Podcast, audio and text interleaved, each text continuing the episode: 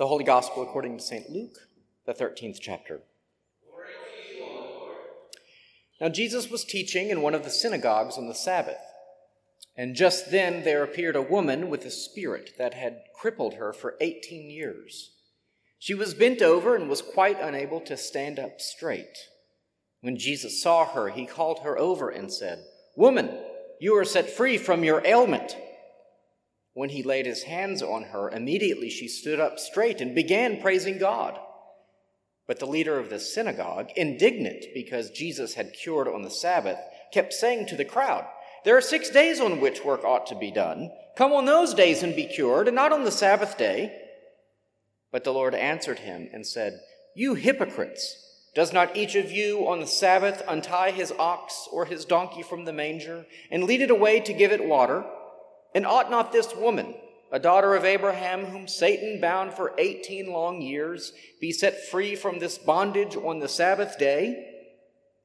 When he said this, all his opponents were put to shame, and the entire crowd was rejoicing at all the wonderful things that he was doing.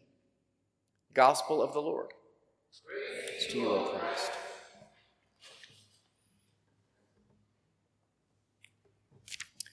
Grace and peace to you from God our Father and from our Lord and Savior Jesus Christ.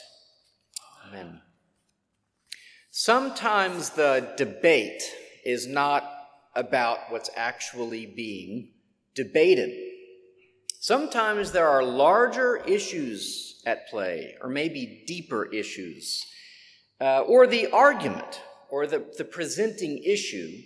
It's maybe just a way to distract you it's only later that you realize you had been focused on entirely the wrong thing. For example, uh, in the church, uh, I'm sure that you are aware of the many debates on marriage and adult relationships that have rent the Protestant churches asunder in the last uh, several decades. Even this, uh, as important and fundamental as this issue is, is really just a symptom of biblical fidelity or infidelity.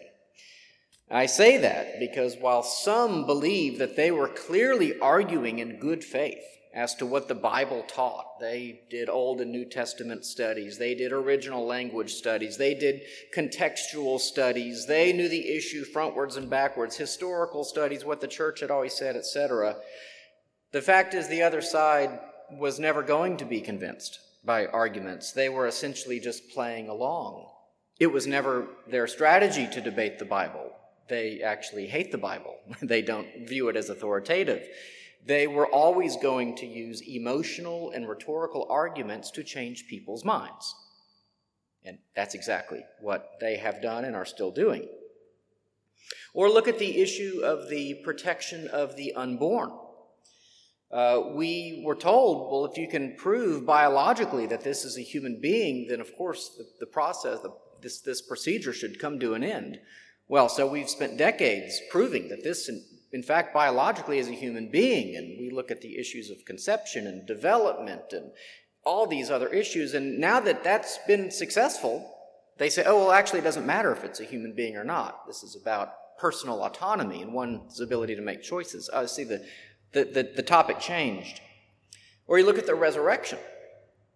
Uh, we have fantastic arguments for the historical certainty of the resurrection. You know, the tomb was empty. The enemies of Jesus affirmed that the tomb is empty. No one ever produced the body. Nobody, it makes no sense for anyone to have stolen the body. The apostles go to their death proclaiming a resurrection. If they had been responsible for stealing his body, why would they have died for that? What they knew was untrue. So you have all of these, you know, really strong circumstantial, at, at, best, circumstantial evidence is good, by the way. Anyway, you have all these strong arguments for the resurrection, and then you're, you're done making a whole presentation to someone, and they say, Well, I just don't think resurrection is possible. I guess that's what we should have been debating the whole time then. Not whether he was resurrected, but whether he even could have been. See, that's a worldview issue. Or if you look at some of the reformers, uh, I'm thinking of uh, Jan Hus, or John Huss in particular, the Bohemian reformer, who was about 100 years before Luther, burned at the stake, and uh, said a lot of the same things Luther would say later. And uh, he faced church officials uh, at his trial at the Council of Constance in 1415. And I mean, the guy was ready with biblical arguments against the, you know, the papacy, really, and against the definition of the church and against various practices in the church he disapproved of.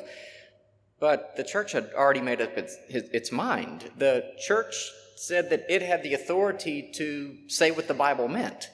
So why even bother showing up with biblical arguments? They didn't believe that they should be held to the standard of your arguments by the Bible, because who is John Huss or who is Martin Luther to say what the Bible says? we say what the Bible says. It was a rigged game. The debate was not about what it was about. That's why Luther had to go further and further and further, and he had to destroy the entire complex, right, of, of the false uh, foundations of the church to then get reform. It can be frustrating then if you're the one who's arguing in good faith, right? If you are assuming a playing field that is fair, you might have spent months or years studying a particular issue, understanding it forwards and backwards, uh, and assuming that the person who opposes you has been doing the same. Only later do you realize that that is not what they were interested in at all. They actually had far deeper, maybe more sinister aims, and they were just rope a doping you the whole time. And you realize this with a broken heart because you have lost on the current issue, and your opponent has become quite smug because they they fooled you in the process. And then you realize it was only ever a game to them and then you realize that you have got to commit to really understanding the deeper and truer situation. You desire to see the world as it really is so that you can protect yourself and your church and your family and, and your world, your community from those who don't play by the rules and actually have ulterior motives. And we actually see this happen a lot in the Gospels in case you think I'm a nut. Jesus' opponents pretend to debate him on superficial issues, I would say, all the time. They debate about the Sabbath, or they debate about taxes. But what is really going on is an intense power play. It is a power play. And on one side of that game is going to be a result or another. It is inevitable. One side will win, one side will lose. They all know it. Jesus knows it. He's no stupid. You know, he's no dummy. And Jesus, of course, is always fighting for the bigger picture, the real picture, the underlying issue, which is the spiritual oppression that Jesus is freeing the people from. That is the big picture. Not the ninnies who are running the synagogues yapping about Sabbath laws that, you know, are arguably unbiblical. Death and new life. That's the business that Jesus is in, not arcane codes of law. That is the big picture for which he is always working. Now, after all, in our gospel lesson this morning, here is a woman who has been bound for 18 years. For 18 years, she could not stand up straight. She had been oppressed. She had suffered. And the only response from everyone in that community, the moment that she was healed, is to rejoice. That is the only acceptable response. Anything else is unwelcome. And in fact, you get the impression that everyone did rejoice, except for one person. She rejoiced when Jesus laid his hands on her. Immediately she stood up and began praising God. That is the correct response. The crowd seems pleased by the result as well. You kind of get the impression that the synagogue leader's kind of starting trying to shut everyone up.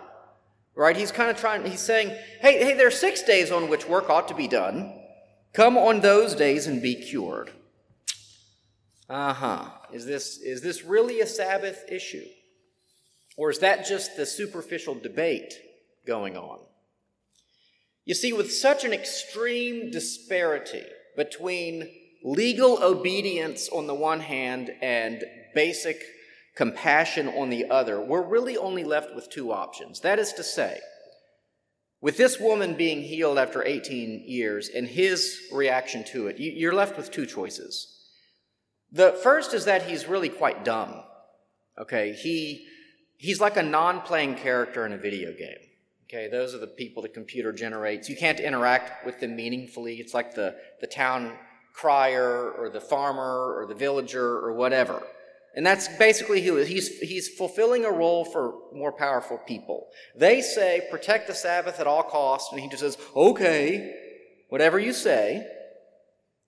But you can't actually engage with him. You can't argue with him. He's not interested. Or, this leader is quite cunning. He's quite intelligent. And he has operated essentially a house of cards for years. Remember that a lot of these these Jewish leaders that Jesus is in conflict with, they weren't strictly following the Old Testament law.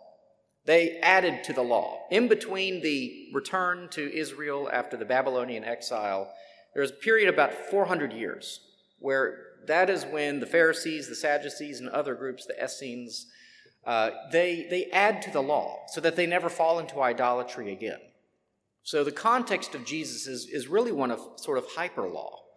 Uh, and maybe for a good reason, but it gets out of control, as we can see. And so this guy very well could be acting something like a cult leader, right? Where he is constantly manipulating the people, he's keeping them subjugated and afraid. And he was afraid that this guy, Jesus, who he undoubtedly had heard of probably by this point, was going to undo all of this. He was going to take away his fragile hold on power. And then he would be shown to be a man with no authority, you know, kind of like the Wizard of Oz, right? Being, uh, you know, unearthed at the end of the film. But either way, I don't really think this debate is about Sabbath uh, regulations at all. If it was, it's only superficial. For Jesus calls them out for their hypocrisy. Does not each of you untie on the Sabbath his ox or donkey from the manger and lead it to give it water? Uh, if we keep our animals alive with a drink of water on the Sabbath, ought we not to heal a woman who has been bound by Satan for 18 years on the Sabbath? Would one day really make a difference? So I don't think it's about the Sabbath. I don't think it ever was. Jesus is a masterful debater. He addresses the presenting issue quickly and he dispenses with it right away. Right? His, his, the first thing he says is, We are not going to debate that issue. Because you people violate the Sabbath all the time because you take your donkey to get a drink of water. So that can't possibly be the issue. We're going to take it off the board.